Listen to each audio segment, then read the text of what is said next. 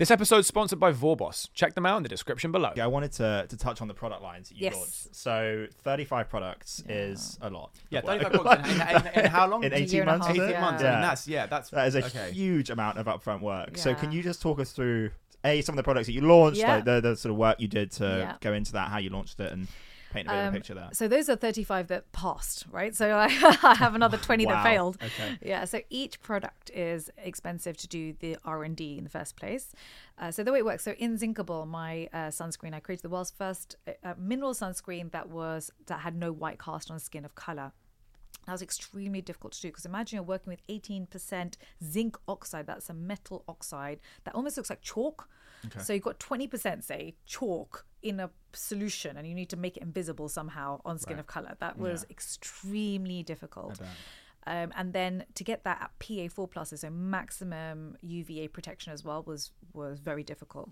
So that process took a year and a half just for Inzinkable. And I started that product first because I knew that that had the greatest need, but was also going to have the longest uh, time for us to to pass that one.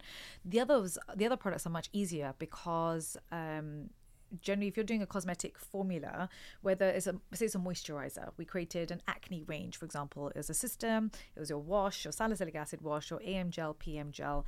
Um, and your leave on exfoliator. Each of those products will take you, for me, I'm in the lab, It will take me two days to make it. That's quite easy. Then I send it off for stability testing, microbiology. That takes a good three months.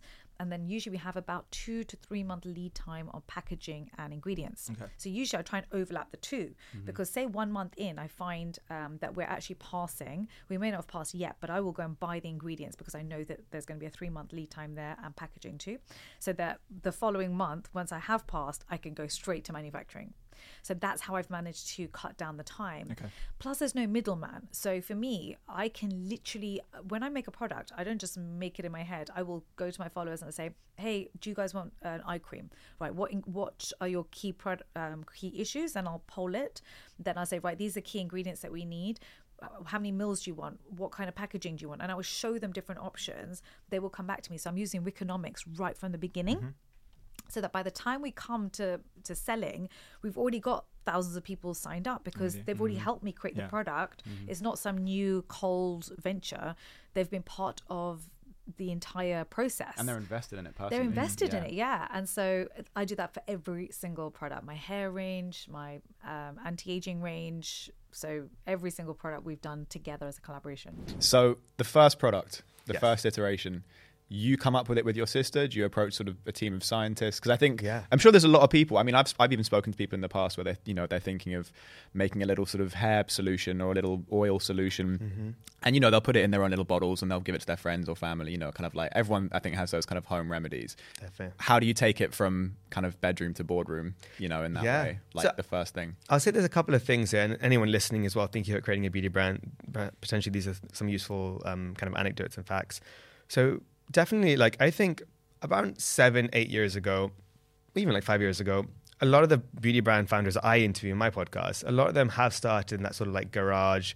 I created this mask, I created this cream, um, mainly because the barriers to entry to go to labs with very little funding were very high. Like the minimum order quantities to make something would be like ten to twenty thousand, and Wow. to get a sample you have to pay like even a thousand just to get one sample. Then it gets cheaper as you make more. Like all this stuff, which is why you had to rely on going in the garage and making it yourself. For us, of course, there was a mixture of that where we were building these um, kind of recipes in the kitchen because that's Ayurveda. It's really, really about less is more. But at the same time, we when we were this is in 2019, 2018, you know, there were a lot more labs coming into the mix that were uh, open to these sort of new indie brands that would have high potential and they would want to get them in early. So they would potentially decide to like even give you formulas without any upfront cost with the hope or letter of intent that if you like it, you then stick with us. And you know, if you start dangling carrots like I think Sephora is interested in us and stuff, they even want to go further and Sure. they'll give you a team. So you don't have to invest so much more. So we did actually start quite quickly with certain labs because the barriers to entry have now been lower. And that helps a lot because you you have to think about yes, you have an amazing formulas you can make in the kitchen, but when it comes to actually creating products that will last on the shelf, you have to have all these elements that you won't have access to and you're not a chemist by any means. So I think that's important to not take too long today to go to labs because now you can. In terms of finding labs for Mm. anyone listening, is it a case of you know just Google is your friend, or is there certain kind of specific things to look for or search for for Yeah, people that might want to do it themselves? It's a good question. I will say Google is quite hard to find good labs because labs don't do the very best job at marketing themselves. So Right. it's not like an agency where you can type in like Fable and Mane PR agency and then probably pops up and then you found the one they use. If I type if you type in Fable and Mane hair oil lab, I don't think you'll find who we use. So I do think there's a mixture of um, going to um, potentially there's a lot of different um, kind of uh, summits or uh, trade shows. Uh, there have some like uh, Cosmoprof and different lab ones. Um, we might be going to one in a few weeks in, in Japan. Like there's some all over the world, and a lot of the labs go showcase themselves, and they also show the brands that are in there. So you can Right. pass by and say, oh, they're showing Sol de Janeiro. They must be creating at least creating one or two or maybe all of their products, right? Yeah. And that's very important to know because most brands don't have just one lab. So we have three labs, for example. So you might have certain SKUs, as SKUs are basically like individual like products um, that can come in different forms. Those might be with um, certain labs and other SKUs with other labs. So I would say one advice is yeah, going to trade shows and you can get a much deeper enriched amount. Then you give your business card and you get a few. The second one is yeah, there are some on Google that you can just find that have good SEO and they're usually the biggest and the best. Um, but you have to spend a lot of time just in weeding them out and finding them. But the third other best way is, you know, don't feel hesitant to DM a founder. Um, often, this is why I created Founder Beauty, is because the founders don't have much following. Um, the the brand has. So sometimes you'll see this brand that's got 10 million followers, but the founder is like 600 followers, Mm. and not no one knows them. Uh, I can name you. 10 big beauty brands and you wouldn't know the founder. Um, and for everyone listening, Founder Beauty, as I said, is your Oh, yeah. podcast. But what it is is that you interview Founders. founders, of beauty. Yeah, only founders, founder to founder, um, and now we've got nearly 200 founders that I've interviewed, and I think that's really important because I think knowing that the barriers to entry to also uh, talk to and listen to founders, I think can really help people feel they're less lonely in that starting process. Because I can tell you, founders will help another founder out because they've been there, they know the struggle, and they've been helped. So you know, if you DM me, I'll share with you my labs. If you um, you know DM a few others, you, you can make your own list just from that.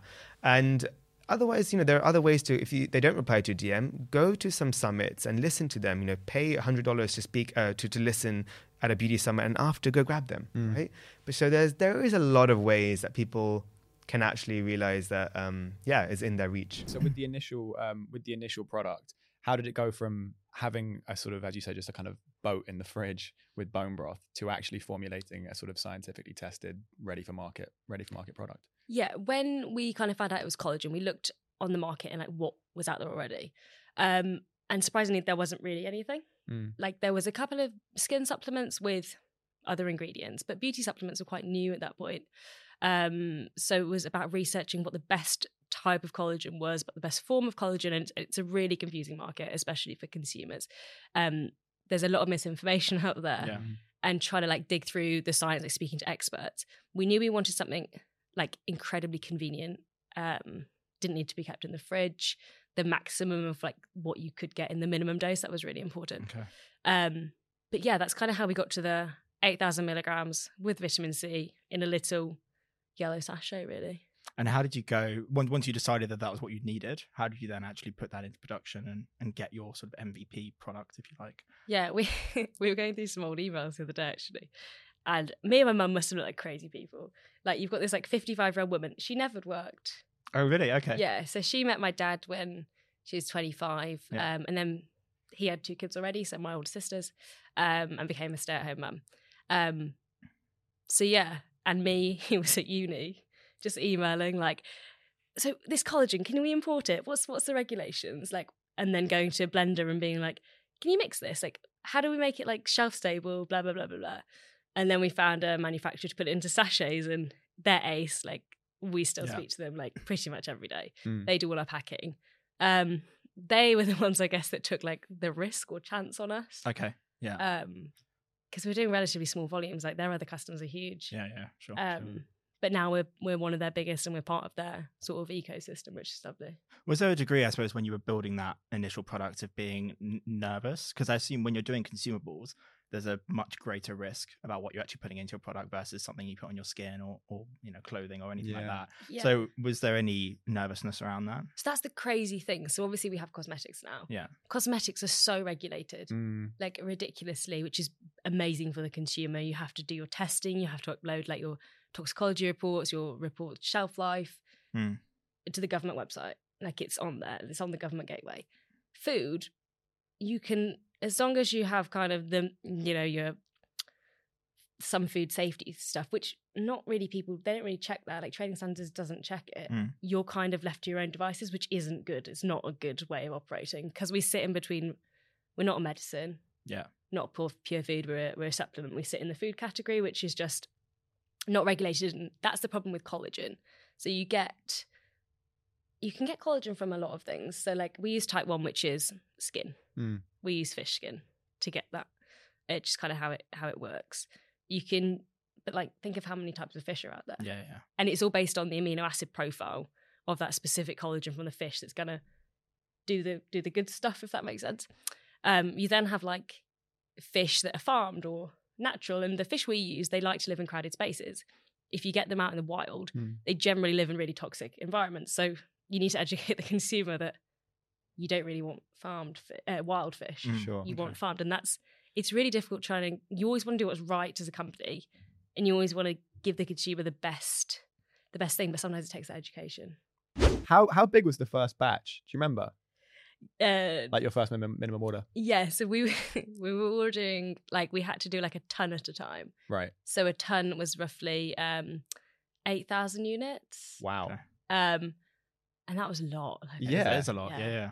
Um, but we did a smaller ton. We did a five hundred kilogram batch, um, and I remember that lasted like a year.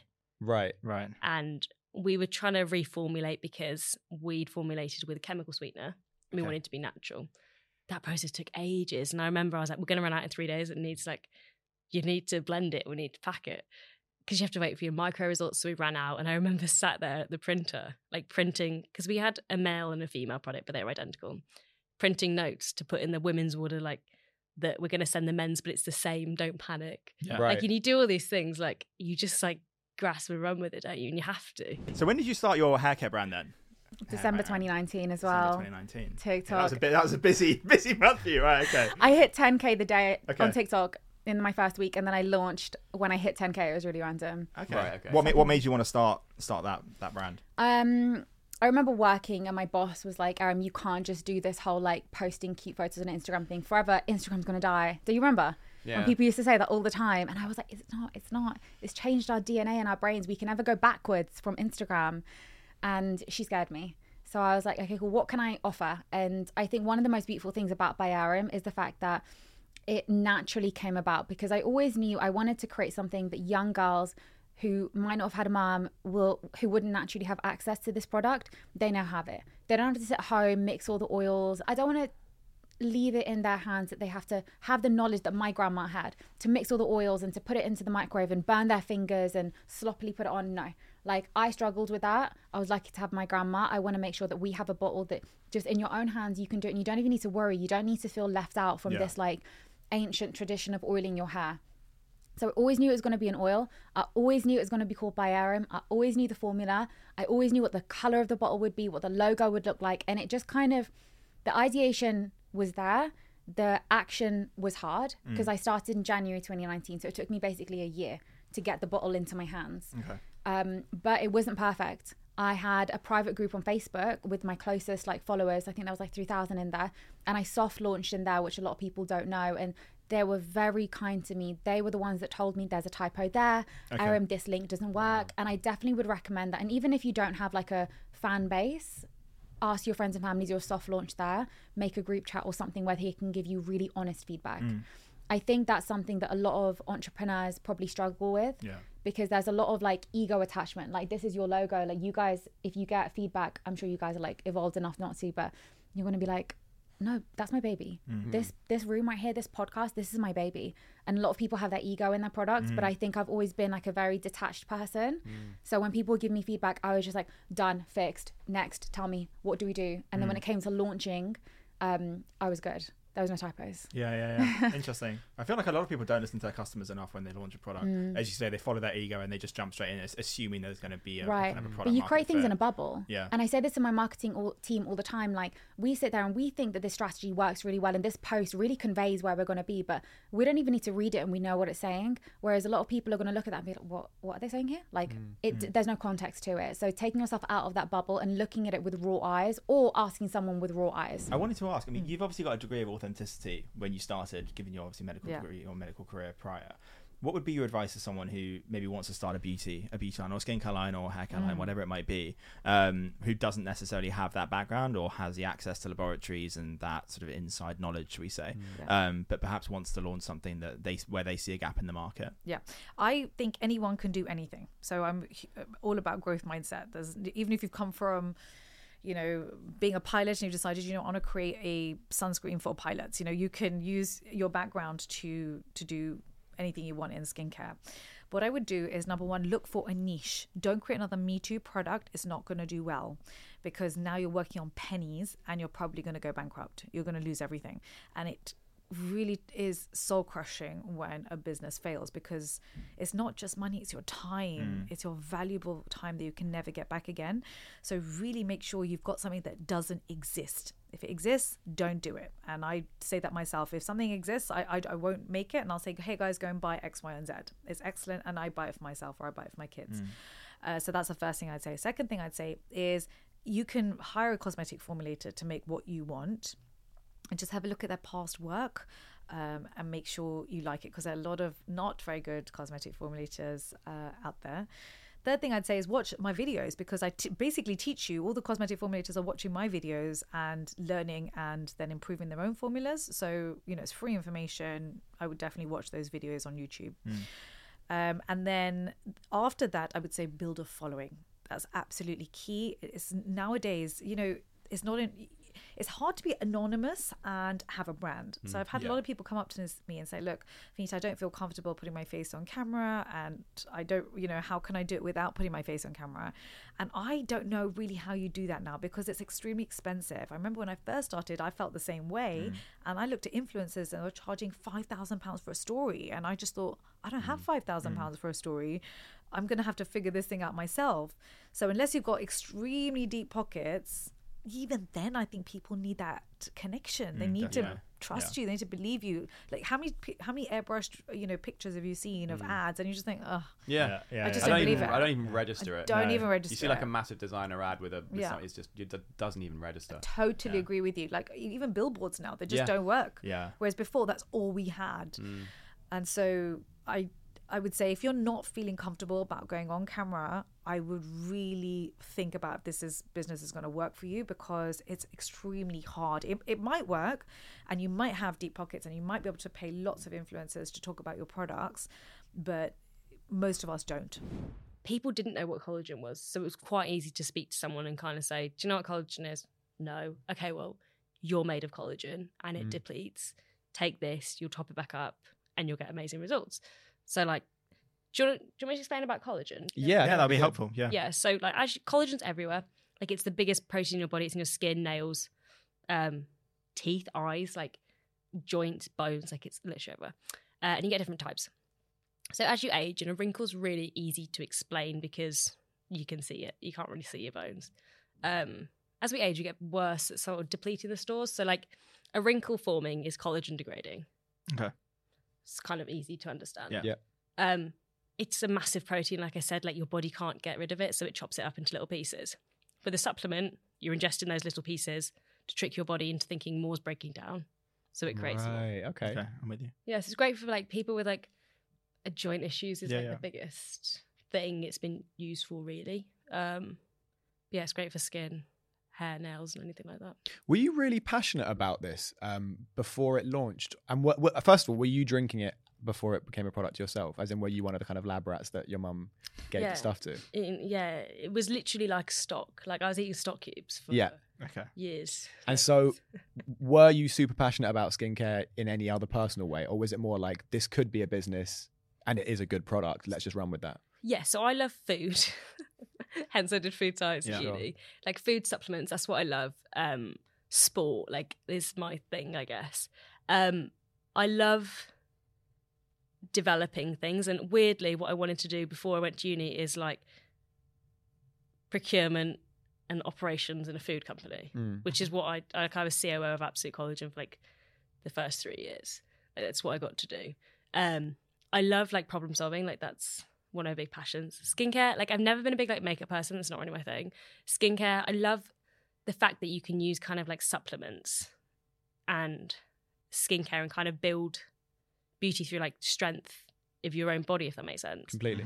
Um, rather than like covering up or putting something on top, etc. Yeah, Completely Um, agree. Yeah. So I've kind of fallen into this, but it's through a passion, like it's through like a backdoor passion, if that makes sense. Yeah, yeah. Um, but now I love it. Like skincare's so interesting. Now I know that I know this is my I know this is my place. This is your Yeah. calling. In terms of um, the finance side of things, Yeah. so uh, down to the sort of nitty gritty, how much did you start with, and how much uh, was that allocated to which sector, and and, Yeah. and what was that? Was that sort of savings from your career in beauty? Was that sort of family loan, business loan? So I didn't have um, a typical business plan, which is probably not the best, but at the same time, like I It's wouldn't worked go- out I wouldn't go back and change it because this is sort of like startup. You know, Yeah. like if I felt it, I felt it, and I didn't really know. So you know, you don't know how fast you will grow. So even what you create in your first year, if I based it on my ten thousand units, then I would have only pro- pro- projected this amount of sales and business and funding. But thank God I kept it a bit like skeleton because when we went viral on TikTok after three months, I had to change the whole model and raise you know fundraise um, with my f- with my family a bit more. So what we did is so Fable and Mane is fully self funded. That's number one. It's um, funded by yeah my father is is is, is funding it, and um, this has been a big blessing for us because we can have this ability to not go out and raise investment Yeah. and instead just rely on that. And also like my dad has worked so hard from literally coming from Uganda, Idi Amin time, you know, exiled out, and then from fifty pounds in his pocket, literally selling in Wembley Market to building his own company. He, um, yeah, he's worked so hard for it. I think he's still instilled that hard work and discipline. So it's not like we've got this open check from him. We still have to prove to him what we're spending, how we're getting it back. These are all loans at the end of the day. But at the end of the day, I prefer trusting in my dad to get loaned in a bank Sure. or an investor where I give a chunk Yeah, of the company course. away. So I've managed to do this, and this But just great. before you go Yeah. on there, because I think that's an, an important point. Yeah. If someone, uh, obviously, a lot of people won't be in that kind of situation where they're fortunate enough to have that. If they don't have that, would you recommend for something like beauty going the investor route? Would you recommend the bank route, uh, Yeah. or sort of saving and doing it yourself? So beauty is sort of weirder and weirder each year. It changes. Um, more or less, like this is just like a very basic rule book that I've spoken to so many founders I know roughly. To start a beauty brand, like you need at least three hundred thousand pounds. It sounds like weird, but like generally speaking, there's a website cost, there's initial units, there's initial marketing, um, all that stuff. Yeah. Maybe one or two team. This is minimum. But then if you do well and you have a strong retail partner, even if it's just one, um, and you, depending on what your brand is, it could be like a Whole Foods brand, it could be like a, um, a Selfridges or a Sephora brand. You then need to potentially have more capital to scale, and then that means more sampling, more units, and this and mm. that. So sometimes you could even need one, one or one point five million to start a good beauty brand today. That's Wow. here to stand. So of course that means significant capital raising. High barrier to entry. So there is that, yeah, exactly. Now there are different ways to do it. You could create a brand very small, just have and sell out every three months and keep on fundraising it. There's even other models. Like one of my friends has got a beauty brand that is a dropship model. So it's sort of like Kickstarter. Like Yeah. you basically have every brand pays up front and then you make exactly what's needed and they wait six months because they're willing to wait and then you deliver the product and that's sort of like a more even sustainable way. So there is many different ways don't get me wrong but on an average term this is sort of like the typical rule book i've been seeing as, as an average. Now of course if you're doing the first initial friends and family potentially right or 300k i always say best to like not give a too much of your company away at the beginning because beauty brands can grow really quickly and then have crazy multiples and great evaluations. So usually on your net revenue, net sales, you can get a five x evaluation. Yeah. So if you're looking to sell, the last thing you want is you've built the brand in three years and you're giving twenty percent away for twenty five k or fifty k, and you're Yeah. gonna be like, why did I do that? So um, I would say, generally speaking, friends and family is your first bet. People that believe in you and um, they can invest in that. And you know, it doesn't have to be done. You don't have to raise everything in one go and then say that's it for a bit. You can keep on continue. You can have an open raise, mm-hmm.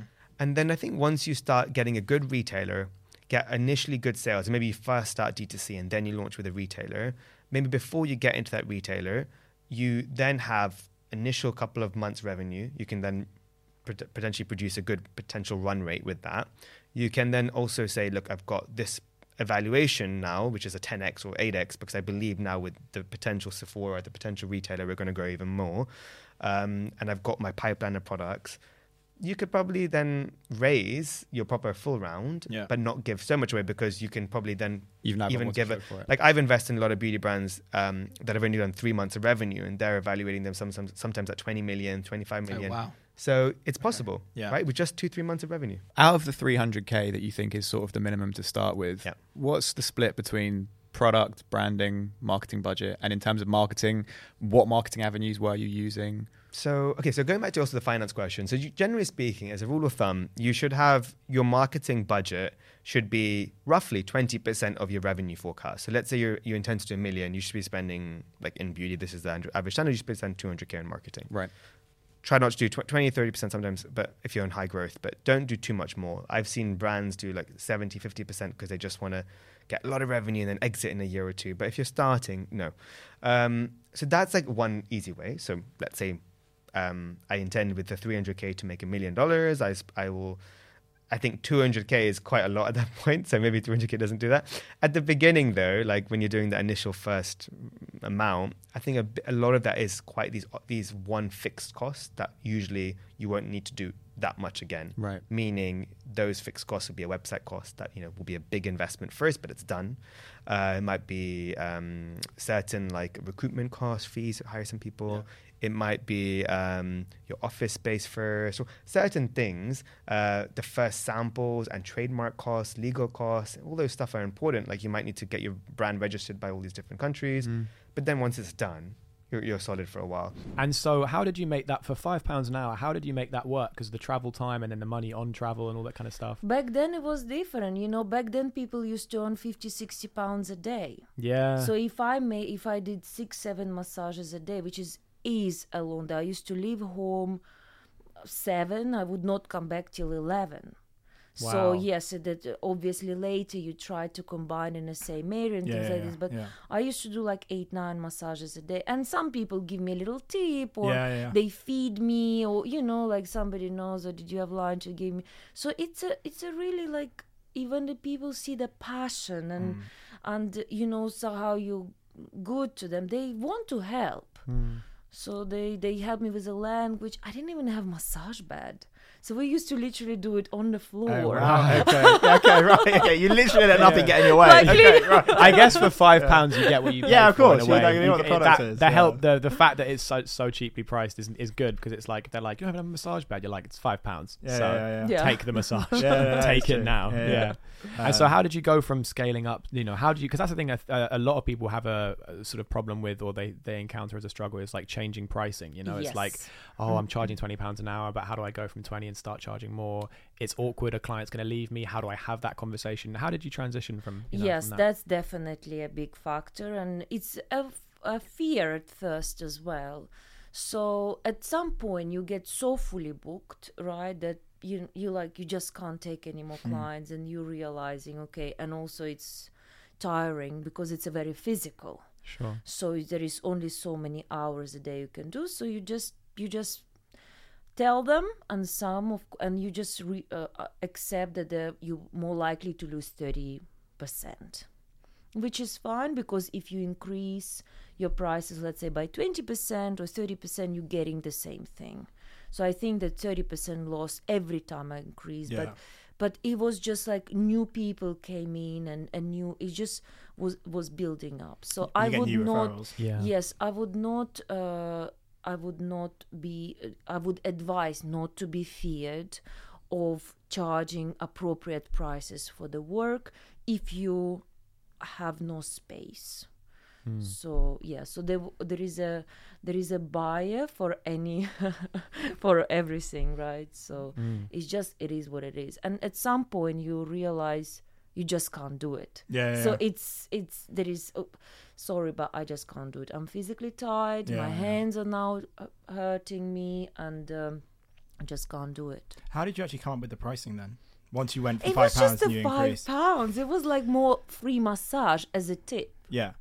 uh, oil whatever so it was i think back then the minimum uh wage was like six pounds or Okay. five pounds forty an hour. So I guess that sort of like was I don't I don't even know. I think it just was like more like a tip. And how did you price it when you increased it? How did you come up with that number? just just f- five quid more. Okay. So I was like 20, 10 quid. Then I went 20 quid. Then I went like 35 and I stayed for 35 for a long time. And, uh, but also my aim always was to be in central London. Mm. So I was selecting. So I already knew, even though I lived by Heathrow Airport, I already was moving into Chelsea and Belgravia area. So then one of and then all of a sudden, when you're moving to Chelsea and Belgravia area, you're hitting the scene, and that is a totally different people. So all of a sudden, you have. All the Chelsea the, the, the CEO of Joseph, the, the, the- all the Chelsea, the the housewife, the, all, all these people, celebrities, right? Um, just just coming to you. And uh, one of the clients of Chelsea, she's actually they had a salon. It's uh, called Neville. It's in Belgrave. It's a very famous hairdressing salon. She was my client, and she said, "By the way, we're restructuring the possibility for for you to have a room there." Ah, okay. So I'm like, wonderful. So she was my client and said, okay, I have a salon and I want you to be there, right? So I start renting. I start renting two days a week, three days a week, four days a week, and then I just started renting full time for like eight years at that space. This is the economics of, of of the cosmetics world. The vast majority of products are being sold in your local drugstore, whether it's Walgreens, Boots, or wherever you are in the world. Those pro- those companies take thirty to fifty percent margin of your product, and you have to be able to manufacture and have enough fat in the system to be able to reorder the second and third batch. Otherwise, you'll go bankrupt. So knowing that and say you're selling a product at five pounds that means they've ta- already taken two pounds away. Your vat is gone. That's also another pound. And now you're left with two pounds. Now in that two pounds you're going to have to ha- create by packaging. So my packaging costs about a pound per jar. And then your uh, the ingredient that you're filling it with. Now because i'm using expensive ingredients the ingredients itself are five pounds. You wouldn't be able to sell it let alone manufacture it so if whatever you're buying in boots just as a matter of maths the ingredients have to have to come up to less than 50 pence So the model, so the model must be then just direct to consumer. as you Da- say. That's, it that's, is, that- it is. That's, Yeah, that's it the has way- to be, It has to be because that's the only way you can It actually. is, but the other thing to know is the product you're buying in your local drugstore are cheap product.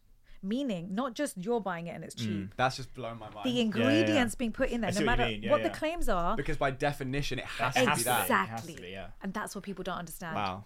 And so that what what I realized was, hold on, so these are all nuts. really cheap, cheap, cheap products with lots of claims. Yeah. But actually, what I realized is they're not using ingredients in the therapeutic index.